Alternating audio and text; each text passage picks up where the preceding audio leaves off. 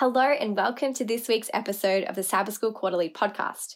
My name is Courtney Tyler and this is my first time sharing on here, so let me just quickly introduce myself a little bit more. I serve as the assistant chaplain and a Bible worker at Tweed Valley Adventist College here in North New South Wales Conference, and I am just excited to be sharing some thoughts with you based on the third lesson in our series on Isaiah. This week's lesson is entitled When Your World is Falling Apart, which is such a relevant topic for us. I don't know about you, but I'm, when I'm looking around at the world this week, even just with recent unrest in America and continuing developments with coronavirus, or perhaps you're thinking about your world. Maybe you're navigating loss or some pain, hardship in your own life that you're facing. I'm just praying that this lesson will be a source of hope as we journey through a few key themes. But before we get too much further into it, I just want to say a quick prayer. Dear Heavenly Father, I just want to thank you so much for your words. I just want to ask that you will give us the Holy Spirit. And I just pray that you will speak to us so that we can know you more. We just ask this in Jesus' name. Amen. So we're picking up this week's lesson in Isaiah chapter 7. And instead of going through every single day during our time together just now, I want to focus on some key themes, some main points, and hopefully a few practical applications as well. So please just take the opportunity in your own time to look at the whole lesson in its entirety, but we'll just look at some key points today. So we're introduced in Isaiah chapter 7 to Ahaz, who is the king of Judah at the time. And we learn pretty quickly that Ahaz is not a good king. In fact, if you go and look in 2 Kings chapter 16, in the early few verses, we learn that Ahaz did not do that which was right in the sight of the Lord his God. In fact, he walked in the ways of the kings of Israel, even made his sons pass through the fire, according to the abominations of the nations whom the Lord had driven out from before the sons of Israel. He sacrificed and burned incense on the high places. And so we see that Ahaz is using child sacrifice to worship pagan gods. And really, he is leading God's people in the opposite direction, away from God he's actually a harmful influence to the nation of Judah. And so things are looking pretty dark for God's people at this time. They're living in rebellion and idolatry. And it's at this time that God sends Isaiah with a message of judgment and also of hope. Judgment in the sense that if they don't turn from their rebellion, there would be consequences. But there's also hope because actually at the end of Isaiah 6, we're told that even if Israel is cut down like a tree that becomes a stump, there'll be a holy seed. That new life will come again. And this is a theme we're going to focus on today, which can be such a comfort to us that God will prevail and He can bring something new, even from situations that look hopeless. And so we're told in Isaiah chapter 7, verse 1, that both the kings of Syria and Israel make war against Judah, against Jerusalem. And verse 2 tells us that when Ahaz hears this news, his heart and the heart of his people were moved as the trees of the woods are moved with the wind. Ahaz shook with terror because in this moment he's not trusting God and he doesn't see how there's a way forward. He just sees his kingdom falling before his eyes. His world is falling apart. And his response, unfortunately, we see in 2 Kings chapter 16, verses 7 to 9, is that Ahaz actually seeks an alliance with another pagan nation. He reaches out to Assyria rather than turning to God for help. Now, remember this point because we're going to come back to it later in our discussion. God isn't done with Ahaz though. And in Isaiah chapter 7, verse 3, God actually sends Isaiah to deliver a message to Ahaz. And this actually reveals something really beautiful about God's character. Because remember how wicked King Ahaz is. Yet God is going after him, pursuing him, and he is seeking him out. I just love that this is actually the overarching theme of the whole Bible, where right when sin entered with Adam and Eve in the garden, we see that we have a God who just seeks his children, offering mercy and salvation. And in our sin and our pain, God comes near He's always willing to speak into our circumstances if we'll just be willing to hear it. We see that right in the beginning, and we see this with Ahaz's story. And if we look at our own lives, I believe we can see it too. That in our sin and our pain, God comes near. And we can notice him if we're willing to see it. The other interesting thing here is that Ahaz was part of the messianic line from David to Jesus. And so, even though Ahaz himself was a wicked king, God had no intention of allowing the line of David to become extinct at all. And so, we see here that God is going to preserve that because his purposes must prevail.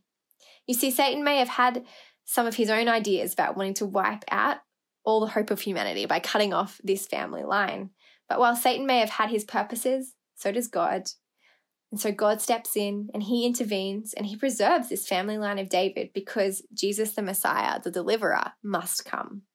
So God sends Isaiah to the exact location where Ahaz is, here in verse 3, which is so personal of him, which just shows us that God knows his children so intimately even Ahaz in his rebellion, God knows where he is, God knows what he's doing. And he draws near through his prophet Isaiah. And not only does Isaiah go, but God also instructs Isaiah in verse 3 to take his son, whose name is Shear Jashub, which literally means a remnant will return or remnant return. And the promise really is that there's hope. There's hope in this situation. But the choice is really up to Ahaz because either he can return to God and seek his help in this moment, or if he's not going to go with plan A and he rejects God and he ends up in captivity, even then, God can bring a remnant. God can bring new life again. And so, really, the presence of Isaiah's son is even an indication to Ahaz saying, Hey, the choice is yours. Come back to me, but the choice is yours. And so, verse 4 shows more of the message that Isaiah gave to Ahaz. And it basically says at the beginning Take heed and be quiet. Do not fear or be faint hearted, for these two stubs of smoking firebrands, for the fierce anger of Rezin and Syria and the son of Remaliah. And it goes on. But basically, it shows us that his message to Ahaz is do not fear, and that these two nations, which are called stubs of smoking firebrands, they're no threat to God. In fact, to Him, they're about to burn out. You know, they're almost gone. They're not a threat to God. In fact, in verse 7, it says, It shall not stand, nor shall it come to pass, because God was not going to permit man to interfere with his purposes for Judah or to end the family line through which the Messiah would come. And so I just want to highlight one more aspect of verse 4 here because God, through Isaiah, instructs Ahaz to take heed and to be quiet. That's at the beginning of verse 4.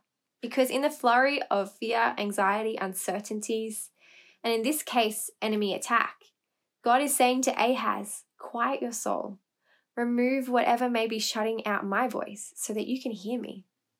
And this is a great opportunity for us to make a personal application to our lives. Because too often I know I find myself in situations where, like Ahaz, I may be worried or uncertain. And like him, sometimes I'm too quick to take matters into my own hands. And I just want to ask the question of us today rather than turning to God in our trials, like Ahaz, who or what do we make alliances with? And how do we try and survive on our own? Maybe we try and fix the problem in our own strength. Or maybe, like Ahaz, there's someone else, another person, or in his case, a nation, that we turn to instead of turning to God. Or in our anxiety, sometimes we don't quiet our heart to hear God's voice and believe his promises, but instead we escape to other places to try and find reprieve and relief. Maybe it's social media or technology or sport or even just throwing ourselves into the busyness of our own lives, you know, working harder, that kind of thing. It could be something else for you. You'll know what it is. But let's just be aware of this human tendency in us so that when we find ourselves in situations where our world may be falling apart, that we can actually turn to God and not away from Him, seeking temporal things. So I just want to recap really quickly. Ahaz is in this really trying situation. He's seeking to fix the problem himself but there's also this overarching theme where God is protecting the messianic line because the Savior has to come. And although salvation's coming, he's actually offering salvation to Ahaz here and now because he's saying to him, Turn to me and be saved. And I just want to read here in Isaiah chapter 7, verses 10 to 12. It says, Moreover, the Lord spoke again to Ahaz, saying, Ask a sign for yourself from the Lord your God. Ask it either in the depth or in the height above. But Ahaz said, I will not ask, nor will I test the Lord. And so Ahaz doesn't really respond to Isaiah's call for faith. And God actually mercifully gives him another chance. He tells him to ask for a sign. And this is really one of the greatest invitations of faith to be ever given to a human. God was literally ready and willing to empty all of heaven and earth for this wicked king if only he would believe. And so, what stands out to me here is the lengths that God is willing to go to for our salvation. You see, nothing is too great a cost. He was willing to give anything to Ahaz in order to reveal himself if only Ahaz would just ask so that he could believe. But the saddest thing is that Ahaz was not even willing to allow God to help him to believe. He wasn't willing to see whether God would be faithful. He wasn't willing to take God at his word and to hold on to his promises and to let God do the work of helping him to believe. Because it really is never us anyway, is it? It's always Christ in us. That's the hope of glory. And how sad God's heart must have been when Ahaz rejected this opportunity. And this reveals to us a really sobering reality because God lets nothing get in the way of our salvation except our own decision to willfully go against Him because God will not force us to have life. But even here in this sad moment, God makes one more attempt, and I love what happens next. Because although Ahaz has rejected the opportunity to choose a sign, God reveals one more sign to him. And it's the most beautiful thing that he could ever reveal. The sign is himself. And in chapter 7, verse 14 of Isaiah, we see the promise of God coming in the flesh as a person to walk on this earth a God whose love will go to any and every length so that we can know what he is like. So don't miss this. God's last effort to win Ahaz's heart is to put his character and his love on display and to reveal himself. And so Isaiah 7, verse 14 says, Therefore the Lord himself will give you a sign. Behold, the virgin shall conceive and bear a son, and shall call his name Emmanuel. And it goes on to explain a few more things but Emmanuel, which we know means God is with us. And this is our biggest comfort when our world is falling apart. Because our God is not distant, He's not disengaged. And we may not always feel His presence, but His promise still stands I am with you. And the lyrics to a song called He Will Not Let Go by Laura Story have often been a comfort to me when I face pain and suffering. And they go like this when all around my soul gives way, he then is all my hope and stay. When grief has paralyzed my heart, his grip holds even tighter than the dark. So I will trust that within his grasp, I am not alone, for he will not let go. Another quote that I hold on to is this one from Desire of Ages, where it says, Not a sigh is breathed, not a pain felt, not a grief pierces the soul, but the throb vibrates to the Father's heart that's found on page 356. And really, it's saying that everything that touches you, it actually touches Him. I also can't help but think of Galatians 4 4, which says, When the fullness of time had come, God sent forth His Son, born of a woman, born under the law. And it just goes on in verse 5 to talk about how we become adopted as sons through Him, His children. You see, this messianic line theme comes up again because at just the right time, God gives Himself. Now, this is true in the sense of the timing when God would physically arrive, when Jesus would physically come, fulfilling that, that timeline and that prophecy. But I also believe that this is true in our lives because at just the right time, when we need Him the most in our situations, God gives Himself. He is Emmanuel, He is God with us. There's no more that heaven can give. And when we think of the lengths that Jesus has gone to in order to be with us, you know, stepping down from heaven, distancing himself from that triune Godhead community in heaven, stepping down into this world where he faces trials, being misunderstood, misrepresented, mistreated.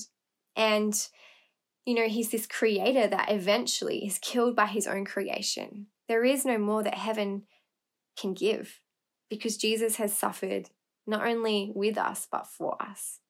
And so we may not always get the answers we want to the question of why there's pain and suffering or why we face a certain circumstance. I'm coming to realize, though, both through God's word and through my own experiences, that we may not always have all the answers, but in Him we find an answer. We have a God who understands pain, who comes near, and who experiences it with us. And I had a, a moment that occurred to me just a couple of years ago when I was taking a flight. I looked out the plane window because I love the window seat. And I looked out, and, and underneath us was this valley, this mountain range where you could see just, you know, the peaks and also the deep valleys all over it. And I just was struck with the thought that when I'm in a valley, all I can see is that deep, dark place. But God, although He comes, you know, Psalm 23 says, and walks with us through the valley of the shadow of death, although He's with me there, He also sees the whole mountain range and He's able to lead me through. And so I hold on to that when my world is falling apart. And there is, I guess, just such a comfort in the fact that although God doesn't promise that we won't face hardship, He promises to be with us. And so when we're hurting and we don't understand, we can do one of two things. We can pull back from Him and we can try desperately to, to get through it on our own, in our own strength. Or we can turn to Him, a God who draws near in our pain, who understands what we face, and who promises grace for this moment and hope for the future. So I want to encourage you as we're coming to a close on this week's lesson to think of some times in your own life where you can see that God has been with you. Or perhaps maybe it's a situation you're navigating currently. What are the evidences, even small, even little things, that God is with you?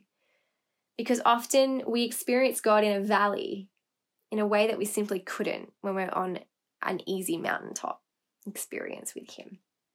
So, whatever you may be facing this week, or perhaps you're contributing to a Sabbath school class this coming weekend, and perhaps there's people in that group who will be facing heartache and trials. I'm just hoping and praying that through the experience of Ahaz, we may also be able to hold on to the promise of God with us because his answer to suffering is found in himself.